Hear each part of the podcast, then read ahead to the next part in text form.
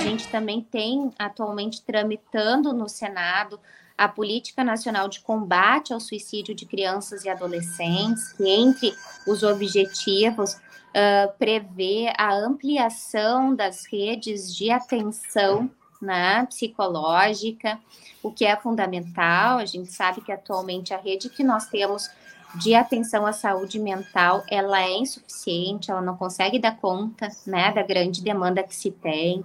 Então, a gente cada vez mais poder falar, conscientizar a sociedade, fazer de fato essas leis valerem e se efetivarem é algo fundamental para que a gente possa cada vez mais prevenir situações que venham, né, a, a, a culminar no suicídio.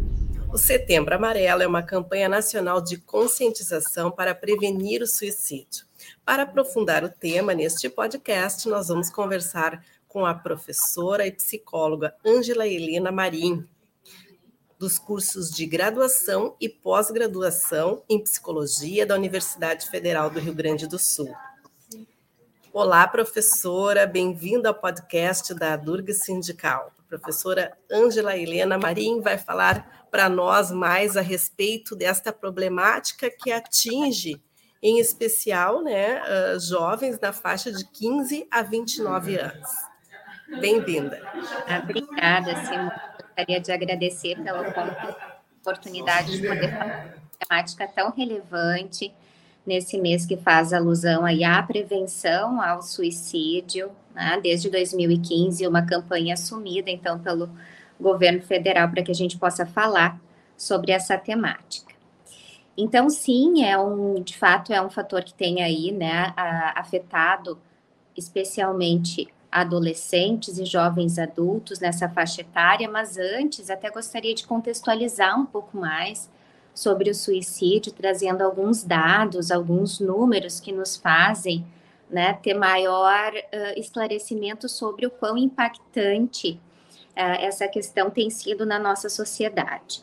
Então, ele tem sido caracterizado né, como um fenômeno bastante complexo, ele é multifatorial e é influenciado tanto por fatores psicológicos, quanto também biológicos, sociais e culturais. E segundo os dados da própria Organização Mundial da Saúde, são mais de 700 mil pessoas que morrem por ano devido ao suicídio, o que representa uma a cada 100 mortes que são registradas anualmente. De acordo com a mesma fonte, a OMS, as taxas mundiais de suicídio, embora né, se tenha registrado aí uma diminuição nos últimos anos, aqui no nosso continente americano, tem aumentado. Então, a gente tem visto esse crescimento, especialmente entre os anos de 2000 e 2019. Né? As taxas aumentaram em torno de 17% nas Américas, enquanto diminuíram em torno de 36% globalmente, o que chama atenção aqui para o nosso contexto, né? especialmente quando a gente fala de questões também sociais e culturais associadas ao fenômeno.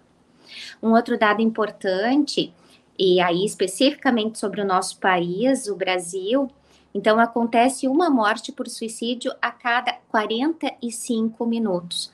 Mas para cada uma dessas mortes, tem cerca de 20 tentativas, né? Então, também, quando a gente fala de suicídio, a gente precisa falar sobre as tentativas de suicídio, que nem sempre se efetivam uh, é, né, realmente no, no suicídio em si.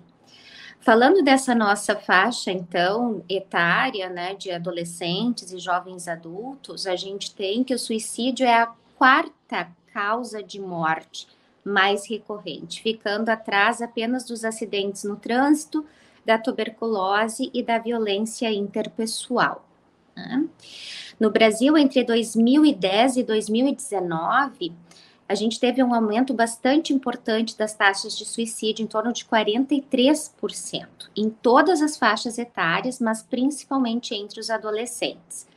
Em 2010, para ser mais né, específica, foram 606 casos, ou seja, 3,5 mortes a cada 100 mil habitantes. E em 2019, o número né, saltou para 1.022 óbitos ou seja, 6,4 suicídios para cada 100 mil adolescentes.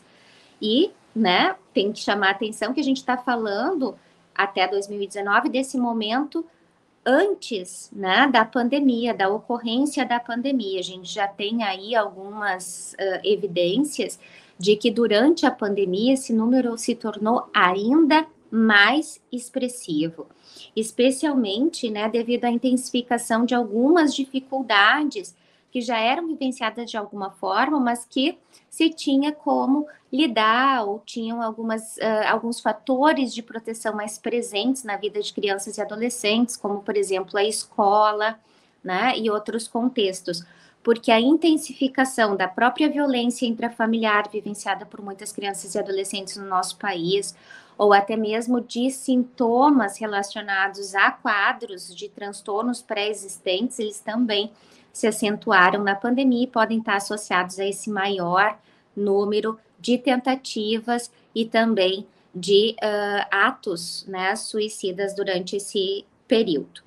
E um outro aspecto, Simone, e aí já vou trazer, né, porque tem uh, algo de relevância nesses números todos que eu estou trazendo, e por isso que é importante a gente sempre sinalizar que as tentativas de suicídio, o suicídio propriamente dito, ele é uma questão né, de saúde pública que precisa ser assumida pelos governos para fins de prevenção e promoção, é que cada suicídio que é cometido, ele pode impactar a vida de 6 a 10 pessoas que são mais próximas, né, que convivem mais diretamente com essa pessoa que cometeu o suicídio, mas de até 135 pessoas se a gente for ampliar, né, também considerando vizinhos, colegas, uh, colegas seja de escola colegas de trabalho, enfim. E esse número, ele foi derivado de um estudo realizado numa universidade norte-americana de Kentucky, que revelou né, esse alcance devastador dos atos de suicídio. Então, por toda essa sua complexidade também, pela, pelo sofrimento né, e pelo impacto que é causado a todas as demais pessoas que conheciam e conviviam com quem comete o ato do suicídio, é que ele é considerado uma questão de saúde pública de extrema importância. E professora, a que se deve? É, o que, que, qual é o fator motivador desses índices de, de suicídio? que leva a pessoa a pensar é, sobre esta possibilidade? É um problema uh, de transtorno mental ou é, tem algum fator social que provoca esse, essa situação de suicídio? Sim, essa pergunta é fundamental, Simone, porque é com conhecimento que a gente também consegue trabalhar melhor né, na frente da prevenção. E os últimos estudos, eles têm indicado e proposto um modelo teórico que nos leva a melhor entender o que faz com que uma pessoa né, tenha a intenção e cometa o suicídio.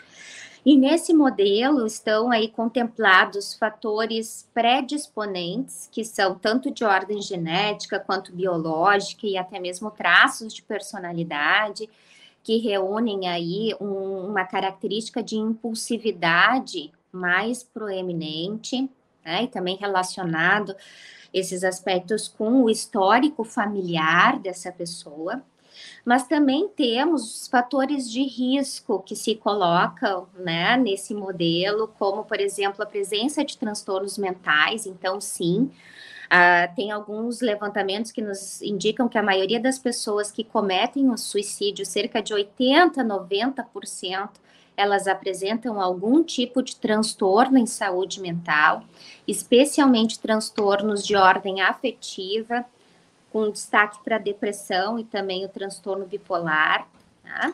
além né, de outros quadros, como a própria esquizofrenia ou quadros de dependência de álcool e de outras substâncias que muitas vezes se relacionam com né, os próprios transtornos afetivos e podem ser predisponentes também para a questão da, do suicídio. Mas nós, teremos, nós temos também, junto com a com a presença dos transtornos mentais, os eventos estressores de vida, então viver situações, né, difíceis, que são mobilizadoras, que nos deixam mais vulneráveis emocionalmente também, é um dos aspectos aqui que precisa ser levado em conta. Assim como a falta de suporte, a falta de vínculo, né? A pessoa não ter com quem contar ou não ter o apoio para que possa ajudar ela a lidar, a enfrentar essas situações de maior estresse e vulnerabilidade. Bom, uh, então esses seriam né, alguns dos aspectos mais uh, importantes aí em termos de fatores que podem estar associados né, ao fato do, da tentativa, da intenção de suicídio. Mas a gente também tem fatores de proteção, né? E fatores de proteção é contar com uma rede de suporte social, é poder contar também com uma rede de atendimento especializado, onde se possa dar atenção para essas questões relacionadas ao sofrimento psíquico, né? É poder promover algum tipo de habilidade no sentido de maior esperança, né? No, no sentido de ter mais perspectiva de futuro, de inserção.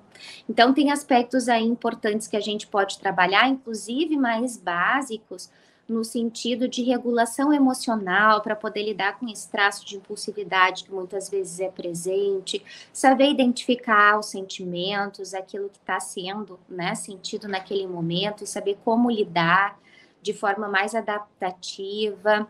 Então, essas são algumas questões que estão relacionadas.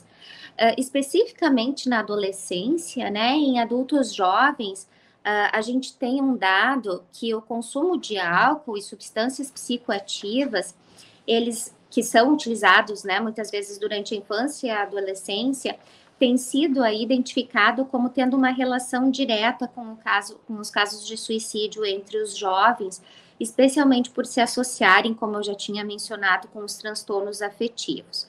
E um outro ponto que precisa ser destacado é que a própria restrição do sono, que também muitas vezes acaba sendo comum na adolescência, é um fator relevante para a manutenção da saúde mental, mas principalmente nessa, nessa fase, e também pode estar relacionada aí com um maior sofrimento ou dificuldades de ordem psíquica.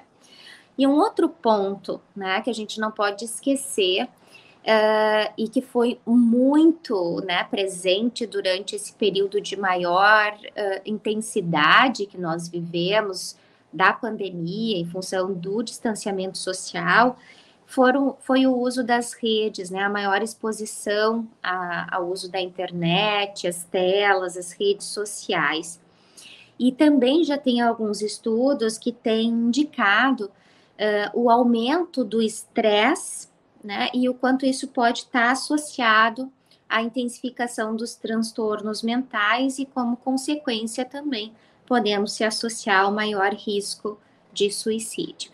Então, são vários os aspectos aí, né, contemplados quando a gente fala do que pode levar alguém a pensar em suicídio. Uhum. E é possível a gente identificar esses sinais que, que se a pessoa está tá próxima, observar se ela dá esses sinais que, que vai cometer, que tem essa intenção de cometer o suicídio, é, é possível observar que tipo de sinais que a gente precisa estar alerta? Então, essa não é uma regra. Às vezes podem haver alguns sinais que podem ser observados, eu vou citar alguns, mas isso não é né, uma regra no sentido de que todos aqueles que pensam e que têm a intenção suicida vão manifestar isso de alguma maneira, né? Inclusive, a gente tem tentado desmistificar aquela máxima de que, ah, se tá falando é porque não vai fazer, né? Que quem alardeia não faz em relação ao suicídio, isso não é uma verdade, né? A gente precisa ficar atento se a pessoa está trazendo, sim, alguma ideia de morte, se ela está ameaçando suicídio, né? Porque se precisa tentar para isso e dar atenção devida. Pode ser que a pessoa até possa falar e não venha a cometer isso nos próximos dias, no próximo ano, mas em algum momento isso pode se fazer bastante, de uma forma bastante intensa. Então precisa ser de fato né, observado. Mas, né, dentre os sinais, embora né, eu tenha dito que não é uma regra, nem sempre é um sinal, em função inclusive da complexidade do fenômeno, Mas dentre os sinais que podem ser observados, tem alguns, como por exemplo, uma mudança na rotina do sono, então a vivência de uma insônia ou alteração dos horários para dormir, para acordar, uma maior atitude de isolamento da família, do contato social de forma mais repentina. Alguns comentários do tipo, né? Uh, isso não faz mais sentido para mim. Eu acho que é, é, tudo ficaria melhor se eu não estivesse aqui. Eu prefiro morrer do que passar por isso. Coisas que remetem, né, a essa ideia da finitude. E também a diminuição do rendimento escolar. Né? Claro, esses são aspectos pontuais. E mais uma vez eu destaco né, da importância da gente poder atentar de uma forma mais global para a mudança de comportamentos que esses jovens, esses adolescentes podem estar tá manifestando. E claro, dar atenção devida, porque a gente só consegue né, cuidar se a gente dá espaço para olhar e para falar a respeito. E por isso é que as campanhas de prevenção elas são tão importantes. Há dados também que nos falam que cerca de 90% dos suicídios eles podem ser prevenidos, né? Se a gente desse a abordagem correta, falando, é um dado da própria Organização Mundial de Saúde, o que destaca na importância da gente poder de fato falar, olhar, atentar a respeito e não ignorar, achar que é uma bobagem, achar que é só um período, é só um momento de maior fragilidade. Não, é importante a gente poder sim saber e falar sobre o que está acontecendo. E os fatores sociais, a gente falou ali sobre a, essa questão mais psicológica, os, os, transtornos, e os fatores sociais, eles também são bastante influenciadores. Aí teve essa questão da pandemia, né, o uso né, uh, frequente das redes sociais, e, e o fator social hoje, na sua opinião, professora, que mais implica nesta motivação para o suicídio, assim, qual seria? Então, difícil a gente falar no que mais implica, né? No que mais está associado, até porque, pela complexidade do fenômeno, isso pode ser de fato experienciado de formas diferentes entre as pessoas, né? Dependendo do contexto social e cultural no qual ela está inserida. Mas a gente pode falar de vulnerabilidades que se colocam como bastante estressoras no nosso contexto, né? Por exemplo, separações, distanciamentos, rompimento de vínculos importantes, perdas, lutos, né, que levam a esse processo de entristecimento, decepções, decepções com as pessoas, com os amigos, decepções amorosas, a vivência de violências distintas, né, de diversas ordens, se sentir excluído, que é algo bastante presente muitas vezes, né, na, na vivência da adolescência, excluído de um grupo, de um contexto, uma situação de maior exposição, o que a gente vê né, nas próprias redes sociais, às vezes que são divulgadas algumas imagens ou vídeos sem autorização da pessoa que colocam ela exposta de uma maneira né, uh, íntima e que acaba sendo também vivenciada com bastante sofrimento, humilhações nos casos de bullying e cyberbullying. Enfim, todas essas experiências elas podem estar associadas à intensificação de sintomas, muitas vezes relacionados né, a algum tipo de transtorno, ou podem ser desencadeadores de um tipo de sofrimento psíquico e, por isso, relacionadas também as intenções suicidas. A gente tem que destacar que ninguém está imune né, de sofrer um fator estressor, de se colocar muitas vezes ou de experienciar uma situação estressora e de ter um impacto, sim, psicológico em função disso. Né? O que a gente precisa também é, a partir disso, pensar no quanto é importante a gente poder falar a respeito, né? Assim como a gente fala que sente uma dor de cabeça e não está muito disposto num determinado dia em função dessa dor, da gente ter essa mesma naturalidade, eu diria, para falar que a gente está muito triste num dia e isso também não me deixa disposta para poder fazer algo ou para poder me envolver em uma atividade em função disso. Né? Falar mais a respeito das nossas emoções, dos nossos sentimentos, porque isso nos facilita, faz com que a gente desenvolva a nossa habilidade de reconhecer e aprender a lidar com as nossas emoções. E existe a possibilidade da busca de uma rede de apoio para evitar essas situações de suicídio, professora? Sim, sem dúvida, né? Nós podemos contar com várias iniciativas nesse sentido que funcionam como importantes apoios e suportes sociais. A gente pode citar, inclusive, um né, dos que é talvez mais conhecido, que é o Centro de Valorização à Vida, CVV, que é também o responsável por essa campanha de prevenção, que é o Setembro Amarelo. E falando especificamente do público de universitários, né, que está compreendido aí nessa faixa que acaba sendo bastante acometida pelos índices de suicídio, que são os jovens adultos, né, dos 15 aos 29 anos, a gente vai ter também vários estudos que já nos sinalizam que hum, uma das formas né, que mais ajuda os universitários a darem conta, a lidarem com as dificuldades de ordem emocional que são presentes no momento né, da faculdade, dessa inserção no âmbito acadêmico, é o estabelecimento de rede de apoio. Né? Então, poder aí fomentar grupos, situações em que há interação com outros universitários, com outras pessoas que estão numa condição semelhante, é, tem sido indicado como bastante efetivo uh, para poder né, auxiliar no enfrentamento das dificuldades. E nessa etapa, especificamente da, né, da inserção nas universidades, existem uma série de estressores que podem acentuar aí o sofrimento psíquico e também né, fomentar as ideações e tentativas de suicídio. A gente pode citar algumas, como por exemplo, né, há uma diferença bastante importante na forma de funcionamento das universidades em relação aos outros níveis de ensino, aos quais estava mais habituado, né, o ensino fundamental e ensino médio. Então, uma dinâmica onde se fomenta mais autonomia, onde se muda, né, a relação professor-aluno. Ah, então, esse já é um impacto importante aí que pode estar associado a esse sofrimento.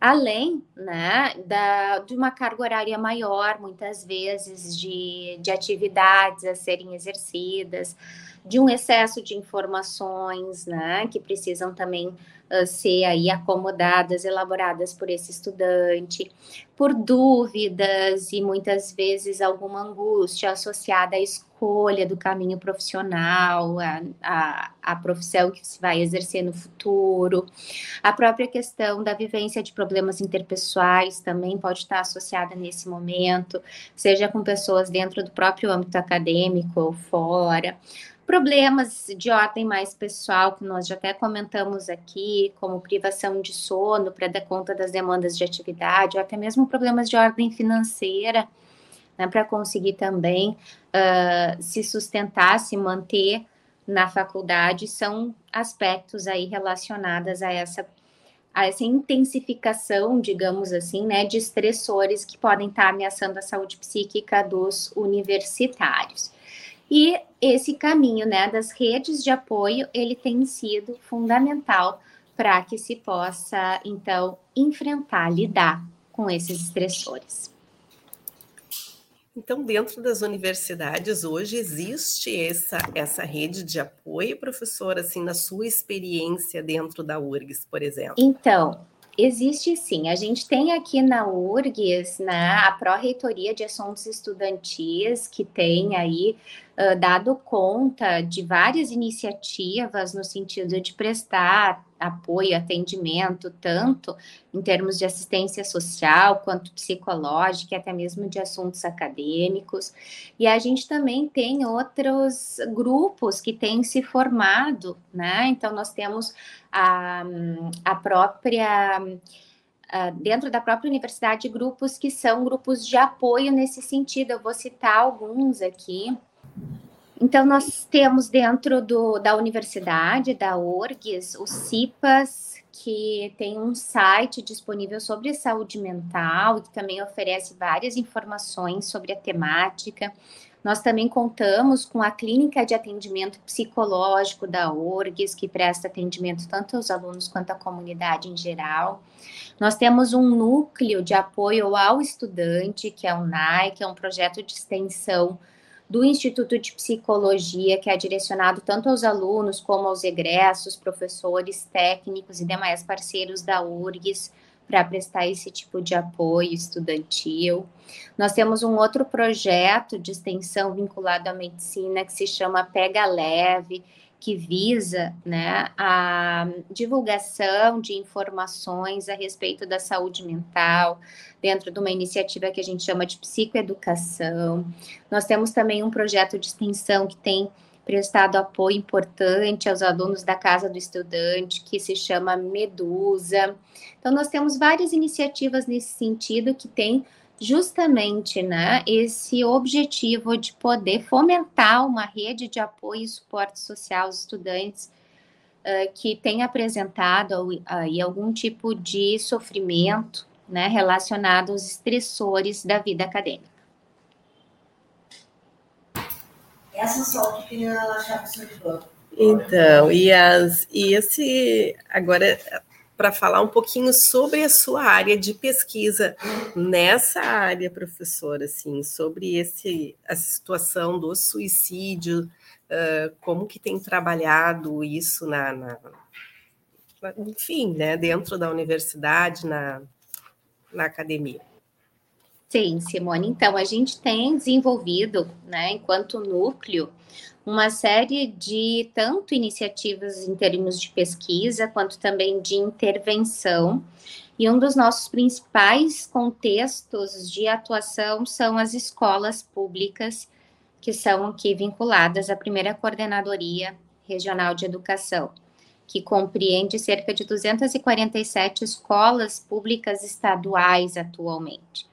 Então, a gente tem aí um convênio, uma parceria com a primeira CREA, e nós desenvolvemos pesquisas que levantam uma série de indicadores junto a crianças e adolescentes em termos de saúde mental. Nesse momento, especificamente, a nossa preocupação tem sido avaliar fatores tanto de ordem individual quanto contextual que estejam associados ao comportamento autolesivo. A gente tem aí um, um número também bastante expressivo e um aumento desse comportamento, né, que é de se autoagredir, que pode ser se cortar, se bater, né, se morder, se beliscar, enfim, a gente tem vários exemplos. E tem sido feita uma diferenciação, a gente pode ter comportamentos autolesivos sem intenção de morte, que são os comportamentos autolesivos sem intenção suicida, e nós temos aqueles comportamentos autolesivos, então, que já são mais graves, né, mais intensos, e que esses sim uh, acabam sendo um importante sinalizador, né, de uma intenção suicida. Então, tem uma relação importante aí entre esses dois comportamentos. E a gente tem observado com bastante frequência a presença desses comportamentos hoje no contexto escolar por parte de adolescentes, né? Mas também já tem sido uh, observado em crianças. E a gente tem entendido como uma forma que tem sido encontrada por eles de regular as emoções, né? A, a dor, o sofrimento que eles têm sentido é tamanho que eles, então, uh, de alguma maneira, transpõem para o corpo né, para dar algum lugar, algum direcionamento aquilo que eles estão sentindo para lidar com aquilo de alguma forma. E aí a gente sabe que tem outras tantas possibilidades da gente poder regular as nossas emoções lidar com os nossos sentimentos mais adaptativas do que essa, né? Então a gente tem tentado nesse momento melhor entender esses comportamentos autolesivos, para na sequência propor, a gente já está pensando em intervenções que possam ajudar tanto essas crianças e adolescentes, como também os seus familiares e as próprias equipes esco escolares a lidarem né, com essas situações. Esse tem sido o nosso foco atualmente. Bem, então vamos às considerações finais. Que mensagem uh, que a professora deixaria para todos e todas que estão acompanhando esse podcast sobre esse tema que, que é tão importante, a prevenção ao suicídio. É, então eu gostaria de ressaltar a importância da gente falar a respeito, né? Muitas vezes nós temos essa falsa impressão de que se a gente falar, a gente vai estar tá fomentando essa, esse, né, esse movimento de pensar e efetivamente buscar se matar, mas o que nós já sabemos que não se confirma isso, né? Que o fato da gente poder falar, informar, trazer aí, né, uh, dados que nos ajudem a entender melhor o porquê da intenção e do ato suicida, porquê da presença maior ou menor em alguns momentos da vida, fatores associados, sinais que podem nos ajudar a entender melhor o comportamento são fundamentais porque nos ajudam a prevenir, a evitar né, que essas situações ocorram. Em torno de 90%, como nós falamos, é um número muito significativo. Então, destaco nessa mesma direção a campanha né, do Setembro Amarelo, que nos traz aí à tona a importância de falar sobre o assunto mas que a gente não se atenha só nesse mês, né, a falar sobre suicídio, que ele também possa aí compor campanhas e se fazer, né, enquanto temática presente quando a gente fala da saúde mental de crianças, adolescentes e também, né, de pessoas em outros momentos da sua vida que não estão, né, isentas ou à parte de serem acometidas por alguma dificuldade dessa ordem. E nesse sentido, eu também destaco quão relevante é a gente poder fomentar políticas públicas que vão nessa direção. Né? A gente teve aí uma lei que foi aprovada em abril de 2019, que é a Política Nacional de Prevenção da Automutilação e do Suicídio. Então, fazer com que essas leis efetivamente sejam né, cumpridas e efetivadas na nossa sociedade a gente também tem atualmente tramitando no Senado a Política Nacional de Combate ao Suicídio de Crianças e Adolescentes, que entre os objetivos uh, prevê a ampliação das redes de atenção né, psicológica, o que é fundamental. A gente sabe que atualmente a rede que nós temos de atenção à saúde mental, ela é insuficiente, ela não consegue dar conta, né, da grande demanda que se tem. Então, a gente cada vez mais poder falar, conscientizar a sociedade, fazer de fato essas leis valerem e se efetivarem é algo fundamental para que a gente possa cada vez mais prevenir situações que venham, né, a, a, a culminar no suicídio. Professora, muito obrigada pela entrevista e a Durga Sindical fica de portas abertas sempre para lhe ouvir em outras oportunidades aqui no nosso podcast. Eu que agradeço, Simone, muito legal poder estar participando aqui do podcast da Durgues, também ficou à disposição. Foi um prazer poder conversar contigo e com todos que estão aí nos escutando. Obrigada.